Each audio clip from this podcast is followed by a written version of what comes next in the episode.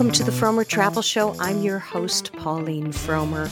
We spend a lot of time here talking about wonderful vacations, trips of the lifetime, bucket list destinations. But sometimes maybe you shouldn't travel. Sometimes maybe it's going to get you into too much trouble financially. My first guest today wrote a pretty damn brilliant article in the New York Times. It is called So You're Going on a Vacation. Her name is Paulette Perhach. And Paulette, welcome to the Frommer Travel Show. Thank you so much. Yes, for once I am an expert in, in this. Oh, so this is based on your own experience. Oh, yes. Um, if my friends could hear this, they would laugh. Um, and yes, I have trouble saying no to trips. I love to travel. I have a tattoo that is a pop up book of adventure that symbolizes travel to me, and it is covering up a tattoo that I got that said "You only live once." Before it was became a very cliche topic, mm. a very cliche saying, but it, I think that is the the combination of my two issues that I'm such a like kind of YOLO person and I love to travel. So I have definitely gone on trips I could not afford. Well, tell us about one of those and then tell us what the advice is from the experts you interviewed for this article about how to make the decision whether or not you are financially stable enough to travel. Yes, I loved the vulnerability and even the experts coming to me and being like, oh, yeah, I've done this too. One of them is don't lie to yourself about how much it's really going to cost. So I learned afterward, Ramit Sethi reposted the story and called them phantom costs about the little things, the pretzel in the park, the cab from the airport to the hotel. It's not just those big pieces of air travel, hotel, you know, daily food. It's the little things you know you're going to buy. I'm wearing some earrings right now that I just bought on a trip because I buy earrings everywhere I go because that's me, right? And those cocktails you're going to have when you go out, those kinds of things. That's the number one thing. Don't lie to yourself about how much it's going to cost. And then don't lie to your friends about how much money you really have. I thought this was so spot on. People take being financially unstable as a sign of failure in themselves, probably not in their friends. They probably cut their friends a break, but a lot of people end up spending too much on vacation because they're too afraid to tell the person they want to travel with, I can't actually afford that, right?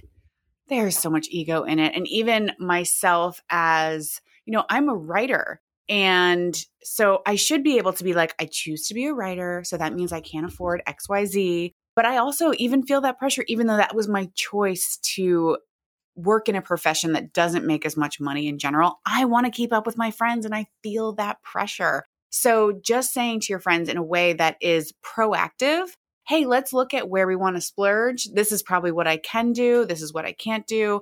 And I think your friends would prefer that so much more than you secretly freaking out or like on the trip having to worry about it.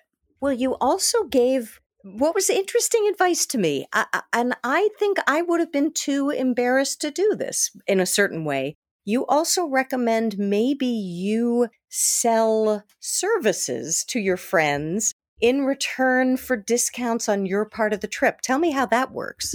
Yeah, so I sell, I don't know. but so for example, I actually used this example when I did the interview. I am the cook in my family. I love to cook. And I am the writer. So my family's used to like, well, that's a writer so my mom and sister will buy the groceries and I'll cook us all dinner. And so I asked my interviewee, I said, that's, you know, how we do it in my family. Do you have any examples? And she's like, oh, I actually had someone who she's a professional nanny. And because the hotel was a little bit outside of her price range, she offered to watch the kids one day in exchange for being able to stay in the hotel. And then everyone else paid a little bit more.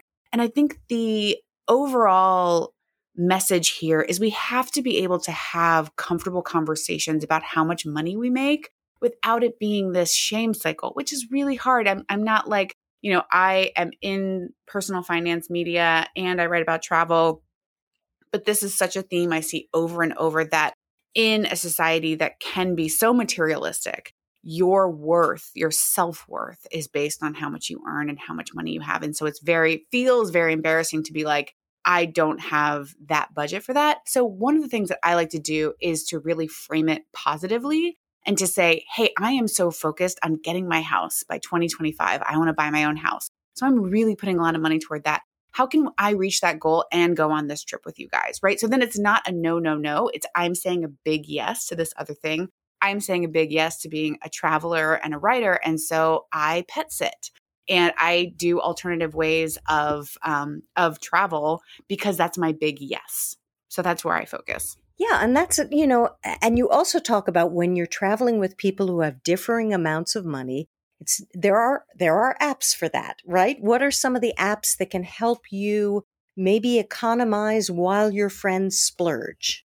So I love Splitwise, and I've used this very often just to simplify things. And it's not in a way that's like, I want to make sure that I'm not spending an extra $5, right? There's this free flow back and forth, of course. I actually recently went on a trip where everyone was in the medical industry except for me, pretty much. And mm. so there's like, and I'm like, hey, do you guys want to use Splitwise to make sure like no one gets like screwed over? Because I felt like people were paying more than I was. And no one was really that into it. And I'm like, you know what? They don't care that much because they're doctors. Right. And so, like, whatever, they can throw it my way. And I've been up, I had worked at a tech industry while I was paying off my student loans. I've been there, right? And I've also been the freelance writer. And so, what Splitwise does is it makes it really easy. It does the math for you. You just put in, I spent this, I ran to the grocery store, I spent 80 bucks on groceries for everybody. It's split that way. And then it just tallies it up at the end for you. And it makes it, I think it takes the, um, the embarrassment of bringing it up like, hey, hey guys, I went to the grocery store, I spent 80 bucks, you know, you can just say, hey, let's all put it into Splitwise and make sure that everyone is um is paying just their share and and no more, you know, and that no one gets you know, no one gets a bigger bill. And I think I, I do find that I have to sell the use of this app when I'm on trips. And it just takes away the guesswork and kind of that awkwardness a little bit. Well, also, you said you can use it when you're out to dinner, and maybe Dr. X has two martinis and you have water, and Dr. X has an appetizer and dessert, and you just have the main course so that it, it becomes more fair. Absolutely. And I think that's the biggest thing where fair doesn't always mean everyone pays the same. Fair might mean that, hey, I'm a little more flush and I'm willing to grab this round you know, I don't think that you should count on your friends to pay more just because they earn more, but everyone can put in what they got out of the trip and what their choices were, right? So, okay, I'm choosing to just have water. And I know I've gone out with people who are vegetarian and there's been the hey let's all split the check equally and they're like hey i had you know a chickpea salad and you had a rack of ribs that's not exactly equal right well it's a terrific article and I should say, we are at the Book Passage Travel Writers Conference talking in a room, so it may be a little more echoey sounding uh, than it usually is, but it's, it's always such a delight to meet great up and coming writers like Paulette. Thank you so much, Paulette. Thank you so much, Pauline.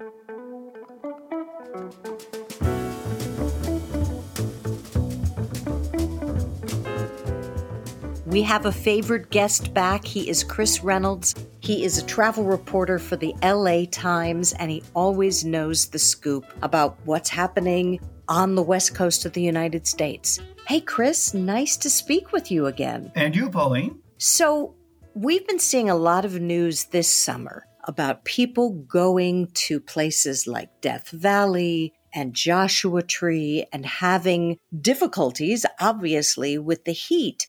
I feel like even, you know, before we were getting walloped so badly by climate change, most people knew not to go to those areas in the summer. What's changed? Um, it's a curious thing. I feel like I know a portion of the answer, but not all of it. Um, you know, it their time was, say, 20 years ago, the cliche was that if you went to Death Valley in summer, you'd you'd find uh, nobody except a handful of European tourists who who somehow got confused, or they were going to be in the United States one time for two weeks, so by gum they were going to see Death Valley regardless of the temperature.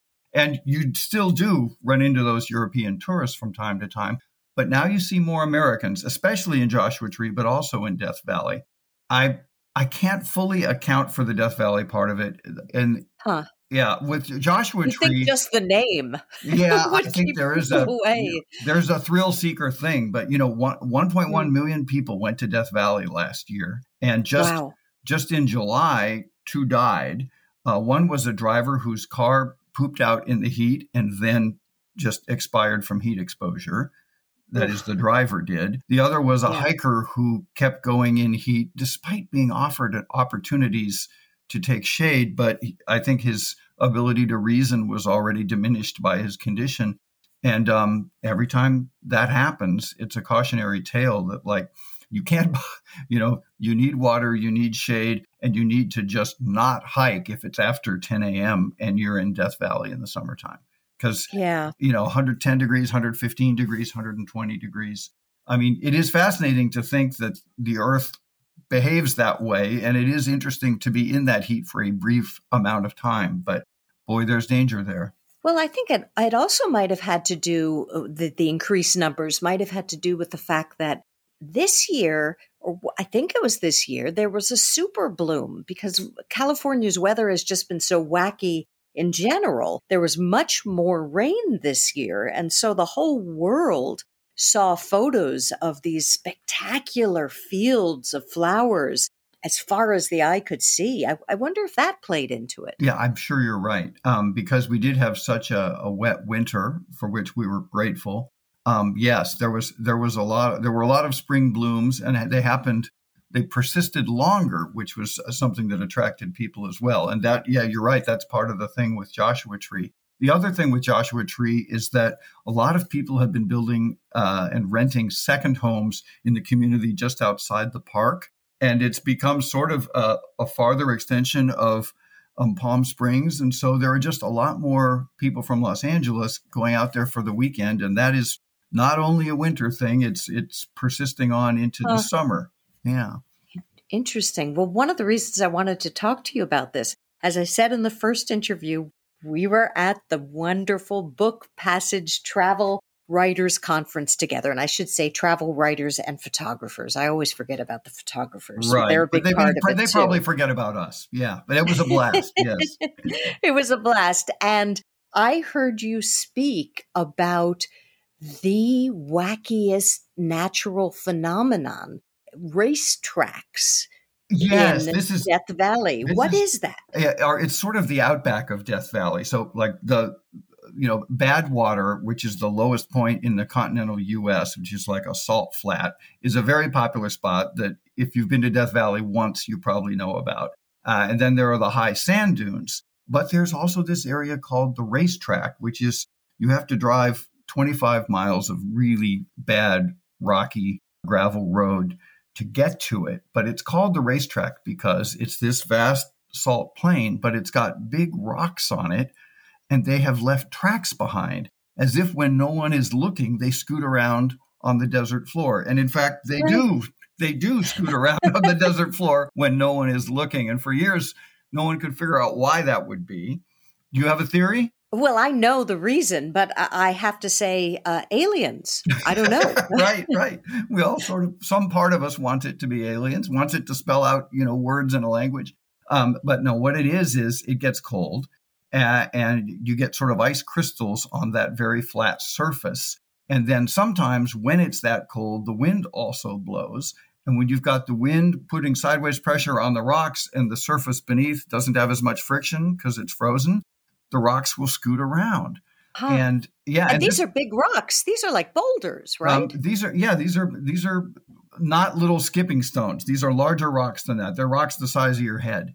And Wow. um and it's fascinating to like make the journey to get out there and s- see them in that spot and you just think, wow, this is what happens when human beings aren't around.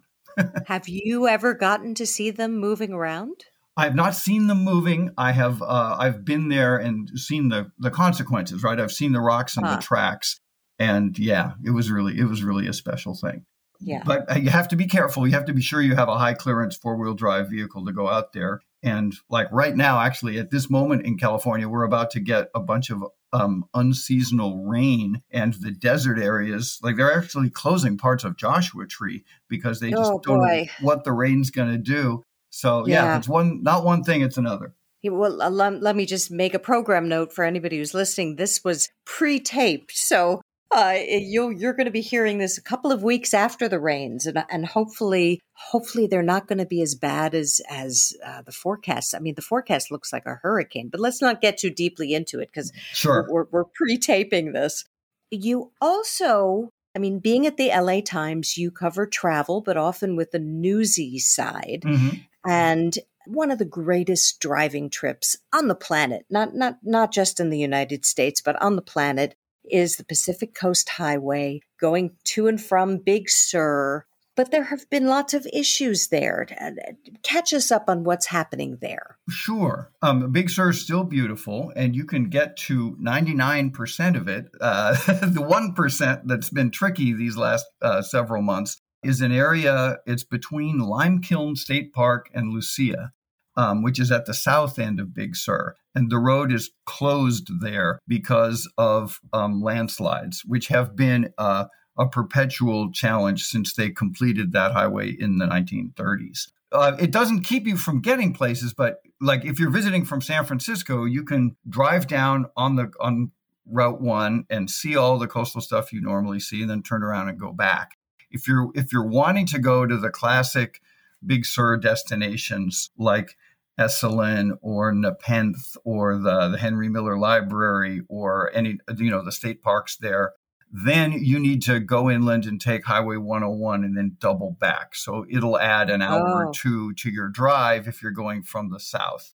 Then again, huh. it might reduce traffic. So um, who knows? Maybe you'll end up with a superior Highway 1 experience as a result of the fact that it doesn't go all the way through.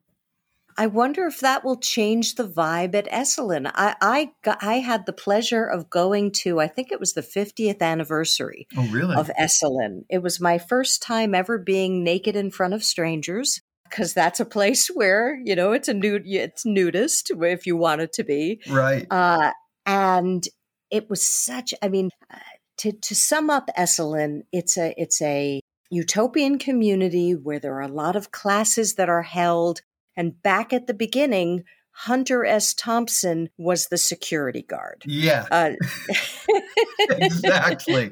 I've never got I've never been on the ground, so I'm quite quite jealous oh. of you, oh. except for maybe the naked part. Not so jealous about that. But um, I would be I would love to to see the grounds closer up. But yeah, when I was recently doing a story on Big Sur, I stumbled upon uh, some accounts of Hunter Thompson's stay there back when Esalen was known as Slate's Hot Springs. And yeah, hmm. he was supposed to be the caretaker to keep unsavory types out.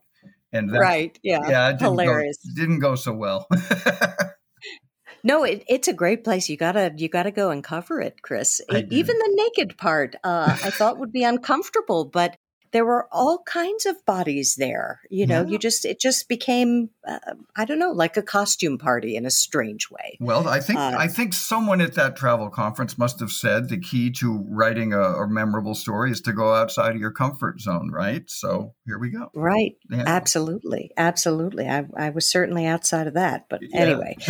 um, so, one of the reasons you know so much about California is every year you have to create a list of the best places to go. How do you do that? And how do you not cover the same places over and over? I mean, does California really change that much? Uh, it's my it's my privilege and my burden to try and sort that out because it's it's constant. This list of 101 great great um, adventures in California it's um, we we need to nod toward the perennial favorites like Big Sur, um, but we also need to put some new things on there. Like for instance, beneath the the Coronado Bridge in San Diego, it takes people out to that the Hotel del Coronado. There is uh-huh. an amazing collection of Chicano murals that were hmm. originally went up as a protest against the, the state highway department when they built the bridge after the community believed they'd been promised a park. Um, huh. And it has now been, it is now evolved into a into a park that is made vital by these tremendous murals. And there's a little museum there, and it's a fascinating place. And there are a couple of really good restaurants nearby as well. So, I mean, that's a place that uh, is an example of one that, like 20 years ago, no one would have pointed you in that direction. And uh, right. and it's you know the the state does continue to evolve, and part of that is is you know the recognition and emergence of um, of uh, places uh, run and you know nurtured over time by people of color that haven't gotten attention from um, from the powers that be in the world of tourism before. Now there's more sure. attention being paid, and we get a you know we're all richer for it. Absolutely, absolutely. Are there was there any big adventure destination on your list somewhere where you really you know would get your heart pumping? Um, let me think. Well, if you go up, if you go by horseback into the Sierra um, mm. to visit a lake, most folks do that in order to go fishing. I'm not much of a fisherman, but um, but any excuse to get on a horse in the Sierra is pretty great, especially if you're doing it early enough in the summer that there's still some snow on the ground. Um, that's mm. brilliant, wow. and it's not something that people think about necessarily when they imagine a trip to California. So up into the Sierra Mountains, what what do you see and do up there? I'm I'm assuming the views are great, but but what else is there? Uh, you you you camp probably by a body of water, and you you go hiking. You might throw a line in the water and see if fish fish want to cooperate. And uh, oh. yeah, it's mostly it's mostly a hiking thing. People forget how huge California is, and you can get almost every ecosystem on the planet there what is the most surprising ecosystem that you've you've covered there or that people don't know about? Wow, that's an interesting question. I think well, all right, in Yosemite National Park, this is sort of an amended ecosystem. In Yosemite okay. National Park, everybody goes to Yosemite Valley because it has those enormous waterfalls and granite rock faces. What very few people, even Californians, what very few realize is that Uh, you know, within about 10 miles of Yosemite Valley, still within the park, is a valley called Hetch Hetchy. And it's like a smaller version of Yosemite Valley. It's got a couple of thousand foot waterfalls. It's got granite rock faces. It's spectacular. However, a hundred years ago, it was dammed and the, the bottom 200 feet of the valley floor, floor flooded in order to provide a reservoir to provide drinking water to San Francisco. Huh. Yeah. In fact, the people who, you know, the, the power players of San Francisco persuaded Congress to rewrite federal law to allow construction of a dam in a national park in order to make that happen. And obviously, nobody from Los Angeles can ever cast aspersions about shady doings in order to get a hold of water, because that's the only reason Los Angeles exists is because of shady doings in order to get a hold of water. Was this was this in the movie Chinatown? Um, the San Francisco part of it was not. The Los Angeles part okay. of it was. Um, oh, all right. Yeah, but you can still hike in Hetch Hetchy. You hike along the edge of the reservoir, and you begin the hike by going across the top of the O'Shaughnessy Dam, which is a 400 foot dam. Um, you get wow. there in the morning, and the light is right. You get wonderful rainbows over the mist. And this mm. summer, because there was so much snow in the Sierra to be melting, there, there were, you know, the waterfalls were going off, and you actually had to be careful on the trail because there are a couple of spots where excess water flows sideways across the trail, and you end up knee deep in fast moving, very cold water above a steep slope. And that's, you know, not necessarily where everybody wants to be. By now, yeah. I think now that we're later in the summer and into the fall, the the amount of water going across the trail will be less. But Hetch Hetchy is a place that not that many people see because it's an hour and a half away from Yosemite Valley. Um, huh. But it is fascinating as, and it's it's got some California history that most people don't realize. Yeah, very cool. All right, we've been talking about a lot of nature sites. What was an urban site or two that made the list this year? Oh, that's an interesting question. There's so much going on in Los Angeles. Um, it it isn't all it isn't all the way done yet. Well, okay. On Wilshire Boulevard, there is a conglomeration of museums. I suspect you've been been here a time or two. There is first of all the La Brea sure. Tar Pits. Next, uh-huh. next to the La Brea Tar Pits is the Los Angeles County Museum of Art, which is in right. the middle of a big expansion that is going to actually take its gallery space across Wilshire Boulevard in an elevated way and that the museum is part, partially open now, but I think in the next year or so they're going to finish the job.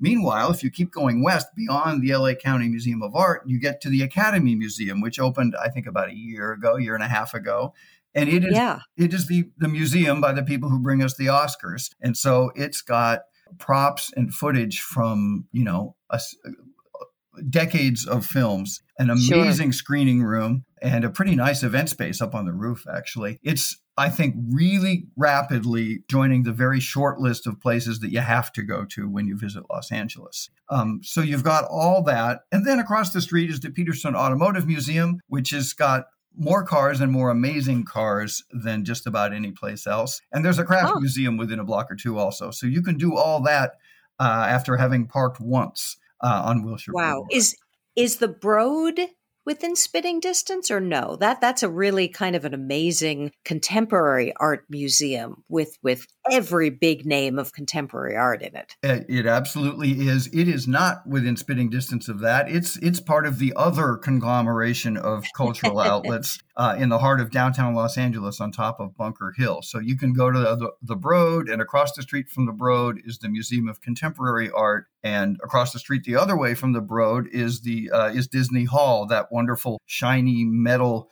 uh, creation of Frank Gehry, where the right. um, where the LA Philharmonic plays and plenty of other guest performers play as well. Well, what I love about what what you're saying is, I, I think that there's been a narrative uh, on the news lately that California is losing population, that it's yesterday's news, and yet we're seeing this continuing flowering of the arts with these major institutions expanding exponentially because clearly the demand is there right? it's interesting. Yes we're down in population. We're all the way down to 39 million. I think we were 39 and a half million before in right. california. Yes it's i mean and there are certainly uh, you know urban challenges happening all over california just as they are sure. elsewhere Yes. But something that, that's interesting about Los Angeles is that for the longest time, people complained that LA didn't have a center and that there wasn't, you know, people didn't live downtown. And, and um, that has been changing over the last 20 years because they stay, changed local laws to allow for adaptive reuse of existing buildings. And so huh. Los Angeles's downtown LA's, DTLA's population has been steadily growing for the last 20 years. And I think that has allowed um, for a greater sense of vitality now as we come out of COVID. And yes, downtown Los Angeles has lost workers, but it doesn't feel as dramatically curtailed as, for instance, the financial district of downtown San Francisco. Right. Yeah. yeah. And you know, no. there are other chapters yet to be written in that, but it is an interesting element of LA that because the you know the downtown dwelling population arrived so late, that there's still a little bit of a sense of a momentum there. Yeah, no, it's actually very vibrant. I always go to the LA Travel and Adventure Show, which is held in downtown. So I stay in downtown. In recent years, just because parking is so outrageously expensive, yep. I've done it without a car and I've been fine. Yeah. Uh, walking to the restaurants and walking to night spots and walking to the convention center for my speeches. And it, it you know, it, it feels like a different Los Angeles. It's yeah. very, very much on the rise. Absolutely. Yes, that part of downtown, especially. Yeah, you can walk from, you know, there's several, a whole bunch of hotels next to the convention center. There's also the venue where the, uh, you know, where there, where there are lots of concerts and and uh, sports events, and um, it's it it's really fun to watch those parts of downtown begin to grow together with each other, so that instead of being multiple isolated nodes, they're connected in a in a really uh, vital way. So that's yeah. that's been fun to see. No, absolutely. And it's been fun to talk with you, Chris, as always. Thank you so much for appearing on the Frommer Travel Show. Always a delight. Thanks so much, Pauline. I appreciate it. And I'm going to say goodbye for this week, and I'm taking a vacation for next week. So there's not going to be a podcast next week, but there certainly will be one the week after. Uh, so please put it on your calendar, subscribe to the podcast, come back and join me. And I'm actually getting on a plane in about four hours. So I have to rush to the airport now. So I'm going to wish myself and our listeners a hearty bon voyage. I'll see you soon.